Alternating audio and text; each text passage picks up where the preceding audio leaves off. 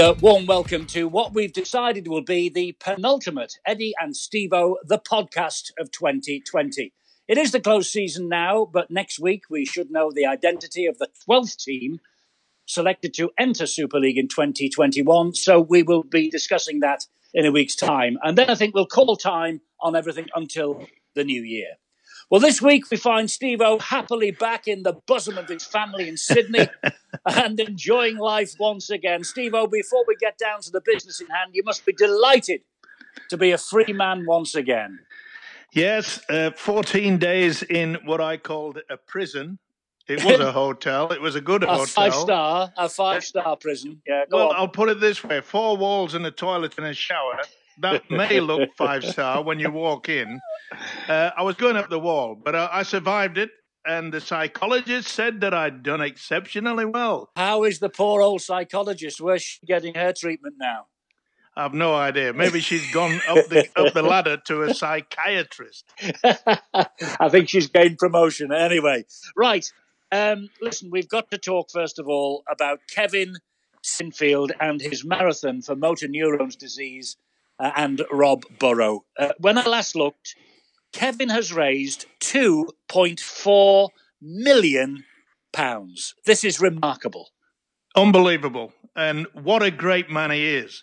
You know, we many years ago, Eddie, were discussing it, and we're, we were a little bit cheeky. We said we'll call him Sir Kev.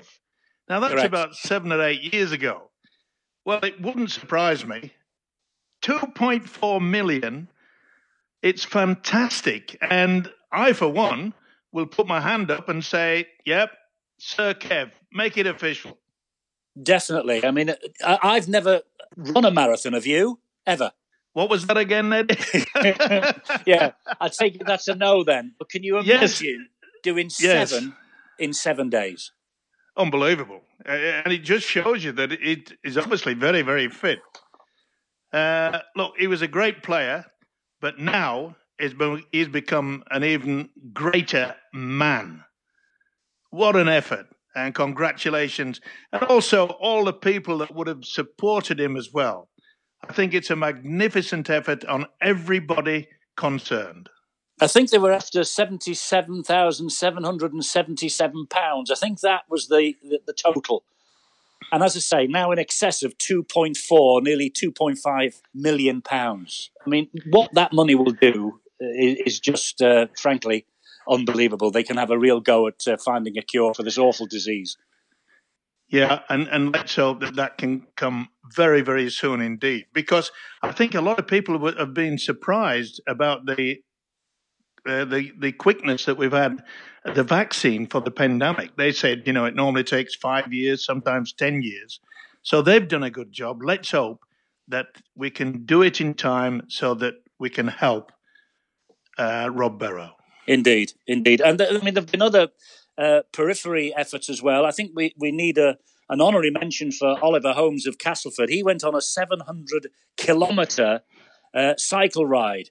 Um, and he's raised £16,000. So the rugby league community, the family, as we always refer to it, it's come together at just the right time. Uh, Wigan, we'll move uh, on now. And, uh, that, well, first of all, good news and bad news for them. Uh, the bad news is uh, yesterday they recorded a loss for 2020 of 885,000 pounds. That's the bad news. The good news is that Thomas Leuluai has signed on for another year at Wigan. He's been a great servant to that club, great player. Uh, he's 35 years of age, but he's, he's signed on for another year, and I think it's a wise move. Well, as I say, Wigan have lost £885,000. They've declared that. Um, no doubt other Super League clubs are in uh, some financial strife as well as a result of the pandemic this year. Uh, which all leads us nicely on to the fact that the NRL down there in Australia, where you are, are apparently in talks with Robert Elstone, the chief executive of the Super League, uh, to take uh, some control of Super League. Well, I say control, they're going to buy a stake, or that's the rumour in Super League. Uh, 75 million pounds, Steve-O. It's a lot of money for Australia. Should we be should we be wary of this, or should we welcome it with open arms? I think we should welcome it because look, it we're, we're all in financial difficulty when it comes down to rugby league this season, and it's going to take a few years. I mean, you've all, you know what Wigan have lost eight hundred thousand pounds this year. I'm sure a lot of the other clubs are in in just the same sort of bad situation. So Robert Elstone has certainly contacted the NRL CEO Andrew Abdo. Discussions have been on about equity stake of uh, fifty percent. Uh, nothing has been announced. Uh, a deal has not been announced at all, but its financial observers have said that a 50% stake would be approximately 75 million. That's a lot of yeah. money. We can't turn things down like that. It'll be good for the international game as well. The Australians are so keen on getting the Ashes sorted out We've already got the World Cup where people are just taking notice. They're coming in their thousand, and let's hope that it's going to be on next year because they want the World Cup, yes, and they also want the Ashes series. It's one of the greatest things in Australia, and it should be the same for Great Britain players, is that we want to play in an Ashes test. We nearly got yeah. that this year, but it, it, it, never happened for reasons that we know. I mean, £75 million for 50% of Super League, Steve values the competition here at £150 million. Where have they got that valuation from? I'd like to know. Well, it just says on the media reports an observer. Well, okay. you and I could be an observer and we could call it 200 million. But last year, Super League approached the investment bank Rothschild to find external investors. And they've held discussions with quite a few private equity firms and quite a few financial investors. Uh, and quite frankly, this is the only one that's come to the surface, which is in regards to the fact that the NRL want to join in and make sure that financial stability comes to rugby league around the world.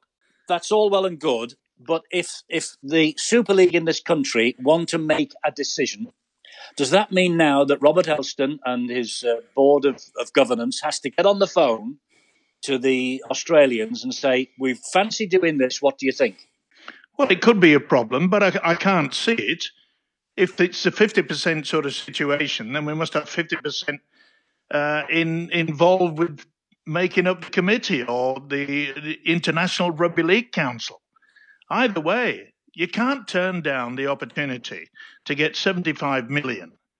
Now, we all know that here in Australia, that the television contracts are far, far above what we're getting. And it's also reported that Sky will only pay 20 million per year for a three year deal. Now, 60 million over three years is not to be scoffed at. That is a good investment. I know it's not as much as what they've got in the past. 50% less. yeah, but in, in these in this uh, sort of situation, Eddie, you've got to take what you can.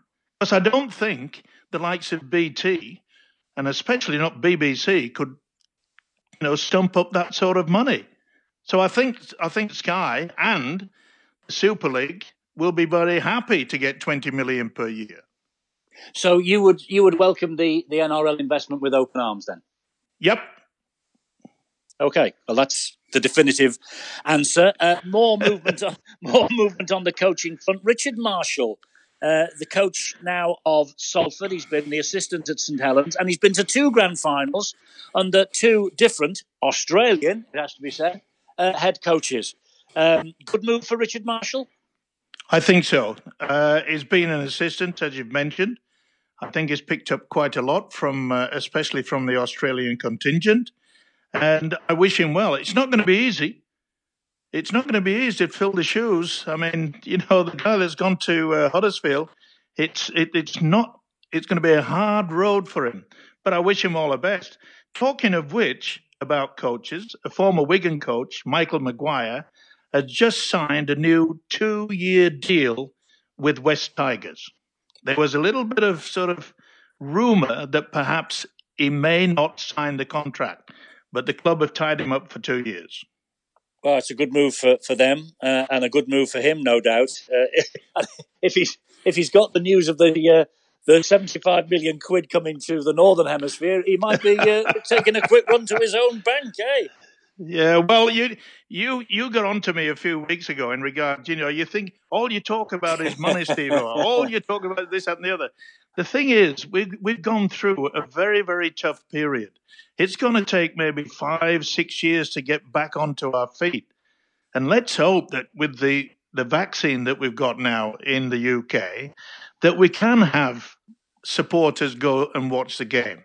Fingers crossed that everything will be fine with maybe what five months time let's well, hope so yeah absolutely fingers crossed you're absolutely right we're, we're approaching the festive season of course i wonder if it will be a happy christmas for Leigh, london toulouse featherstone uh, bradford or the york city knights because this time next week hopefully we'll be talking about who's in super league in 2021 Where's your money running, old boy? I know you're a gambling man. I know you, you, you profess not to be, but I know you're a gambling man. Who would you back for Super League?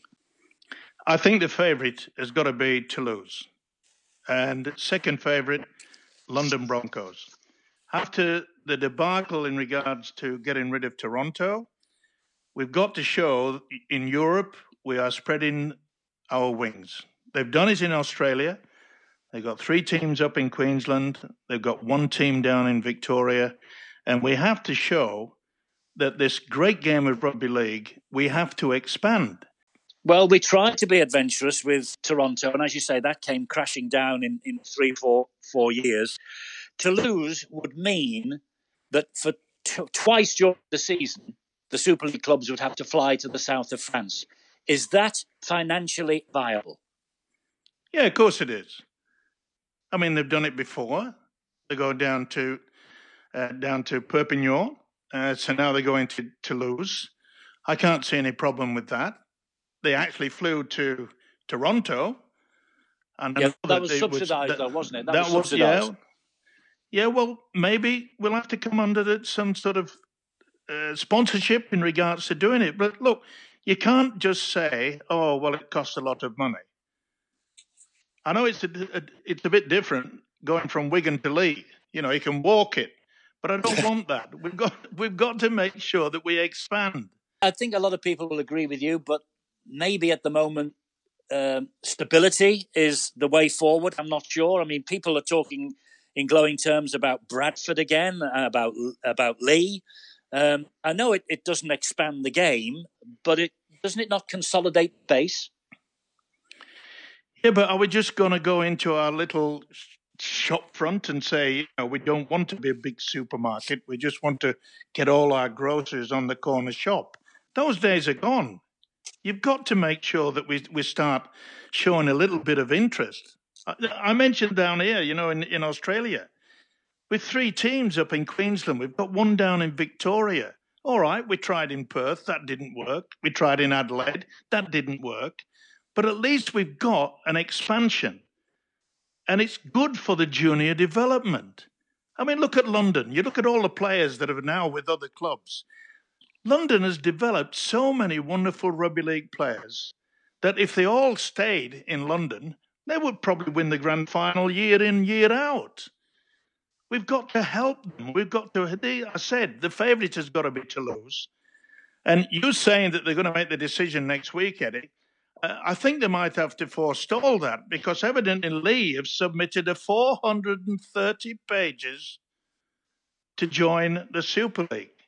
It'll uh, take them. It'll take them three weeks to read it. they they have they can do speed reading in, in the north of England, you know, Steve. They can. Don't worry about that. They'll, they've pulled their way through it. Uh, it's quiz time once again, Steve on the podcast. And uh, before we give you the final brain teasers of 2020, let's refresh our memories on the questions the one and only Ian Proctor posed last week. If you remember, it was about the Dream Team and the Man of Steel Awards. Uh, the first he set was for you to name the Salford players who made it into the Dream Team prior to Krisnan's Inu's inclusion in 2020. So let's join the brain of World Rugby League for the answers. Ian, it's all yours.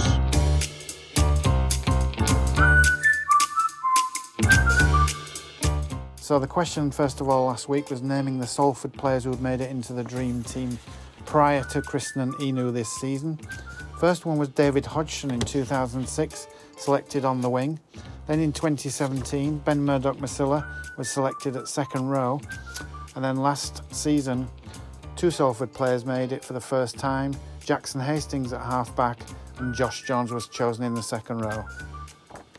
The second part of last week's quiz was about three players who won the Man of Steel and the Young Player of the Year award in the same season.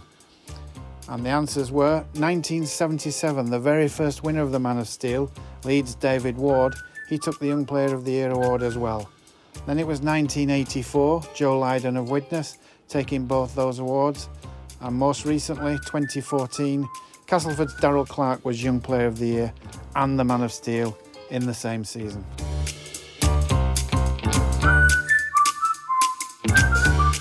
Well, um, last week I boasted that I had one of those names of young player and Man of Steel winner in the same season.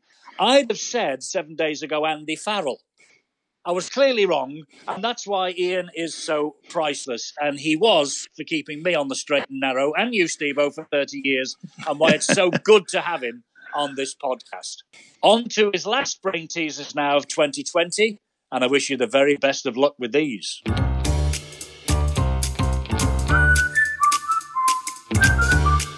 Hi Eddie, what a remarkable week it's been from Kevin Sinfield, hasn't it, with his fundraising efforts. And so I felt it appropriate that this week's quiz questions were about Kevin and Rob Burrow. Both were Harry Sunderland Award winners twice as man of the match in the Super League Grand Final. Can you name the other five players who've won the Harry Sunderland Award twice? Not all of them in Grand Finals, of course. And the second question is a bit tougher and reflects on the early careers of Rob Burrow and Kevin Sinfield.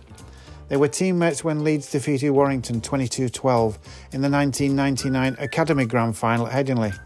Five years later, they played alongside each other when the Rhinos won their first ever Super League Grand Final against Bradford at Old Trafford.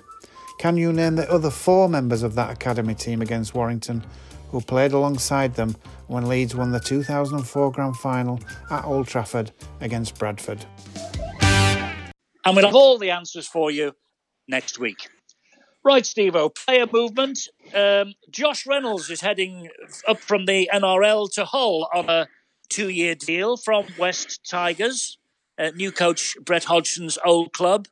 Uh, I wonder what this means for Jake Connor moving forward, uh, because they're saying his future is at full back, but when he's fit, Hull have got a fantastic fullback in Jamie Shaul, haven't they? Yeah, well, I think they'll they'll probably push him into the centres he can handle that position very, very well indeed. Will he do a good job, Reynolds? Do you think is he, is he the, the real deal for Hull? Do you think? Well, yes, they've got to get him got to get him in, in the right mood. Uh, look, when he went to West Tigers, he actually admitted that uh, he was a dud buy because he he came up with a few injuries and this, that, and the other. But the man is capable. He's a talented player. And I reckon that uh, Hull have, have done a good deal. And I think he will steer them even to more glory. This time last week, you were talking about Benji Marshall probably coming up on a, a, a massive money deal to Hull. Has, has, that now gone quiet? Yes. Okay, so Josh, uh, Josh that, Reynolds has taken his place.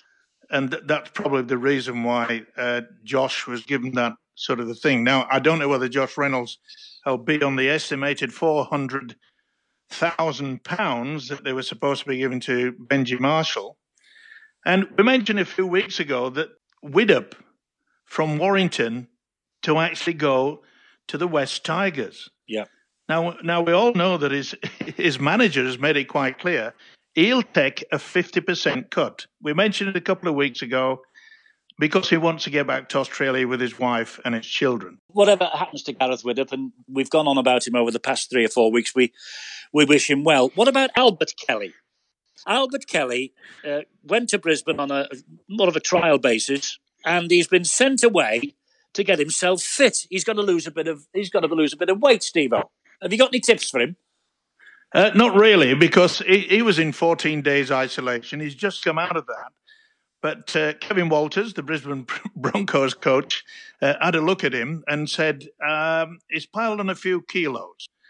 Well, I can sympathize with him because I've piled on a couple of kilos since I was in isolation. And they've sent him, they've sent him off to special training. Um, Walters, Walters was saying that it's, it's a good buy but they want him fit. He thinks that his ability, I mean, he can take on any defense in the world. It's proven that. When he's on top form, he's going to be fantastic for the Broncos. Oh, he's a good player, Albert Kelly. There's no no question about that. Um, it'll be interesting to see if he gets into the, the Broncos' first uh, 13, won't it, in 2021? Well, it, it, he'll have to get fit, Eddie, because, look, Kevin Walters realises after the debacle of last season, where the, the Queensland Broncos, the Brisbane Broncos, should I say, they finished bottom of the table. And you've got to get to a situation, you know, that Kevin Walters, if if they stay with a wooden spoon, he'll be the first one that gets a chop as well. Fair enough. Um, look, I know you're probably sitting in the the shallow end of the pool with your gin and tonic and your little umbrella, uh, but no doubt you have the papers all around as well. What what what else? What else is going on uh, down there in Australia? Is is it warm? By the way, I take it it's nice and sunny. You're in the you're in the uh, the speedos, are you? Uh, no, it's uh, it's exactly quarter ten at night here, Eddie. So it's a, it's a bit difficult to go for a swim or a paddle or whatever. But uh, gin and tonic, you've got it spot on. I thought so. We all we all need liquid refreshment from time to time. So, any snippets, Stevo, from down there? What's the good news? Well, Melbourne Storm, the saga continues in regards to Cameron Smith. Will he retire or will he sign again? But according to the owner of the Melbourne Storm, he said he's gone. He's finished. He's retired. He's going back up to live in Queensland. Oh, blimey. That's does, it. Does Cam- End of story. Cameron, Cameron Smith know about this? I'm not right sure. Look, he's just come out with his autobiography. So, as far as I'm concerned, all the media just want to, it, it's in the news every single day, which I'm sure will help sell more books. Yeah, probably will. That, that that's good news for Cameron Smith. But I wonder if anyone will come in with an offer for him, knowing that, uh, by the sound of things, anyway, he's finished at Melbourne. Oh, and I want to just mention as well, Eddie, the, the referees. You know, I'm I'm always happy to talk about the referees. Now, the NRL boss Andrew Abdo has made it quite clear. He made it quite clear this week that from here on in there'll only be one referee, not like the two referees that they've had over the last three or four years, and it's all down to cost factor. And he says one per game. And I tell you what, Eddie, a few of the referees aren't happy. They've just lost their job. I bet. I bet. Well, the, the big thing uh, up here not long ago was we were going to follow Australia and take two referees into the middle in the Super League. That obviously now has gone. Yeah, and I, I think it's a good idea because with two referees, it was slowing the game down. And I think the officials here have realized that with one referee, the game has flowed a lot more open play. Well, we could have told them that, couldn't we? It was obvious as far as we were concerned from, from day one. Uh, you've got some sad news, though, to report, and, and it's been reported up here as well. Uh, Ged Stokes has passed away. Yeah, the former Cumberland uh, coach, Workington, and, uh, and Whitehaven, of course. And of course, his son, the, the famous cricketer Ben Stokes. You know, he was a great man. I, I met him several times. And a lot of people don't realize that he also coached Serbia. Uh, the Serbian rugby league side, he coached them from 2008 to 2010. And whilst he was in Serbia, he started coaching cricket. We all know that his son, Ben, is an absolute champion, but he put his time and effort into coaching Serbian kids not only how to play rugby league, but how to play cricket. Rest Wow. in peace. Yeah, absolutely. What a legacy he has left behind there. And talking about great men, Steve O, um, you will be, I'm sure, chuffed to read and hear that Billy Boston, uh, Gus Risman, and uh, the great Clive Sullivan have been honoured with. They're going to build uh, a monument to them in the Cardiff Bay area. They were all born in the old Tiger Bay area. There's been a, a poll taken, and these three names have come out on top. And there's going to be a monument to these three guys in Cardiff Bay uh, in the next couple of years. It's a little bit like I remember when you were. I, th- I think you had your name on a bus in Warrington, didn't you, Eddie? Didn't Well, you it- get your name on a on a street in Dewsbury? Uh, yes, it's uh, it's called Stevenson Close, and I can remember quite a few of my friends saying to me, "Oh, they've named a dead end street after you." How appropriate! I'll tell you. I'll, I'll take it a little bit further. You know, remember years ago when we did Boots and All, Yes. we did a piece where I was stood outside the sign that said Stevenson Close, and whilst we were, we were doing the footage there, um, the neighbour in the house where the sign is up next to it uh, told us to, you know where to go. Simple as that. Is is that because you were there, or because you, you were filming? I've no idea. It, it, it, it just came out and said, clear off. Simple. Quite well, right too. Uh, it said clear off with a little bit more vengeance than that. We had to shoot it from the other side of the street. He wouldn't let us, wouldn't let us get anywhere near it. No, it's it, it, it's great news that uh, you know they're going to remember those Welsh rugby league greats. Indeed, so nice, nice way to end this week's podcast. Okay, um, well, back to your gin and tonic, and I hope the sun shines for you tomorrow. I know it's a bit late now. Now you told us that. Uh, stay well. You will down there, and I will. We'll talk again next week. Look forward to it.